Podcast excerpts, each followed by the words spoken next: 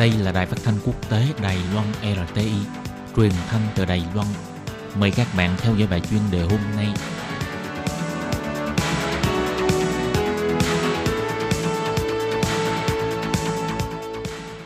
Minh Hà xin kính chào quý vị và các bạn.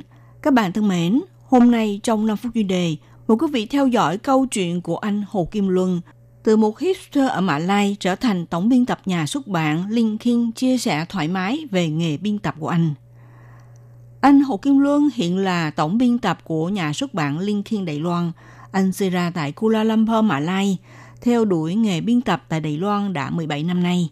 Bắt đầu từ một hipster Mã Lai, một thanh niên sống với phong cách hiện đại cho đến khi trở thành tổng biên tập của nhà xuất bản Đài Loan – Đối với Hồ Kim Luân, sự gợi mở về văn học và sự tinh hoa nhất trong đời người đều có sự gắn bó mật thiết với nền văn học Đài Loan, đồng thời cũng giúp cho độc giả Đài Loan mở cánh cửa quan trọng ra thế giới. Sinh năm 1971, bắt đầu từ tiểu học, Hồ Kim Luân vào học tại trường Hoa ngữ ở Malaysia, do đó giúp anh xây dựng một nền tảng vững vàng về Hoa ngữ. Anh Hồ Kim Luân nhớ lại hồi nhỏ, văn hóa điện ảnh và truyền hình của Hồng Kông và Đài Loan bắt đầu phát triển mạnh mẽ tại Mã Lai. Khi đó thì Hồng Kông đóng nhiều bộ phim võ hiệp được cải biên từ nhà văn Cổ Long, Kim Dung. Trong khi Đài Loan thì nổi tiếng với những bộ phim do ngôi sao từ Tường Lâm nè, Tường Hán hay là Lâm Thanh Hà thủ vai diễn. Đối với anh, sự gợi mở văn học cũng là ảnh hưởng từ tiểu thuyết của nhà văn Quỳnh Giao. Từ nhỏ, anh rất đam mê đọc sách, thường xuyên gửi bài viết khoa ngữ cho chuyên sang học sinh ở malaysia – nuôi chí hướng lớn lên trở thành nhà giáo và cũng muốn làm nhà văn, nhưng lại bất ngờ là sau này lao vào nghề biên tập. Vào thời kỳ học cấp 3, trong các cuốn giáo khoa hoa ngữ toàn là văn học cổ điển của Trung Hoa, thuộc thể loại cổ văn, còn các nhà văn đều liên quan với phong trào ngũ tứ.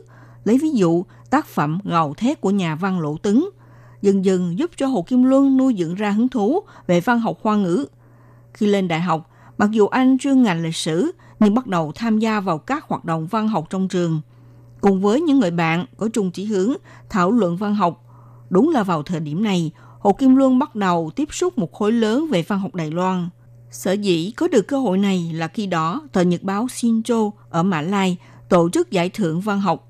Ông Lâm diệu Đức đảm nhiệm Tổng thư ký Hiệp hội Sáng tác Thanh niên Trung Quốc, dẫn đầu một nhóm nhà văn Đài Loan đến thuyết trình tại Kuala Lumpur – Hồ Kim Luân tham gia buổi thuyết trình và lắng nghe nhiều bài giảng của nhà văn Đài Loan, khiến anh bắt đầu nảy sinh nhiều mơ ước và tưởng tượng đối với Đài Loan. Sau khi tốt nghiệp đại học, Hồ Kim Luân đảm nhận phóng viên về bộ phận văn hóa giáo dục cho tờ nhật báo Shinjo, đồng thời cũng hỗ trợ tổ chức nhiều hoạt động tham quan dành cho nhà văn Đài Loan. Qua đó giúp anh tạo được mối quan hệ hữu nghị với nhiều nhà văn và làng văn học Đài Loan.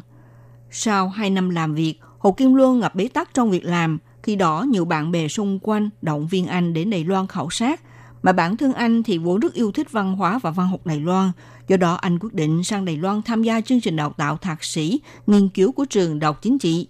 Sau 4 năm tốt nghiệp, đúng lúc nhà xuất bản Rayfield đang tuyển nhà biên tập văn học, Hồ Kim Luân quyết định nhận việc làm này.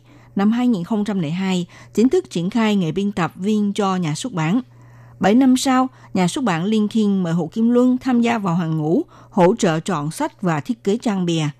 Năm 2013, chính thức trở thành tổng biên tập cho nhà xuất bản Liên Thiên.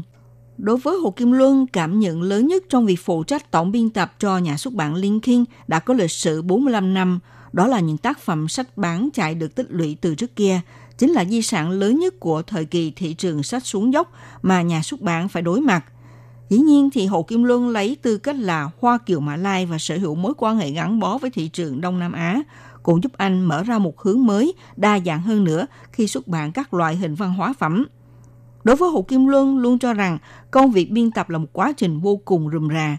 Là tổng biên tập của nhà xuất bản, anh phải xem xét đến thời đại suy tàn của sách giấy truyền thống, thúc đẩy việc ra mắt sách điện tử, sản phẩm sách nói, hỗ trợ nhà xuất bản mở rộng và chinh phục thế hệ độc giả trẻ. Các bạn thân mến, các bạn vừa theo dõi bài chuyên đề hôm nay của Đài RT với câu chuyện của anh Hồ Kim Luân từ một hipster Mã Lai trở thành tổng biên tập nhà xuất bản Linh chia sẻ thoải mái về nghề biên tập của anh. Bài viết này do Minh Hà biên tập và thực hiện. Xin cảm ơn sự theo dõi của quý vị.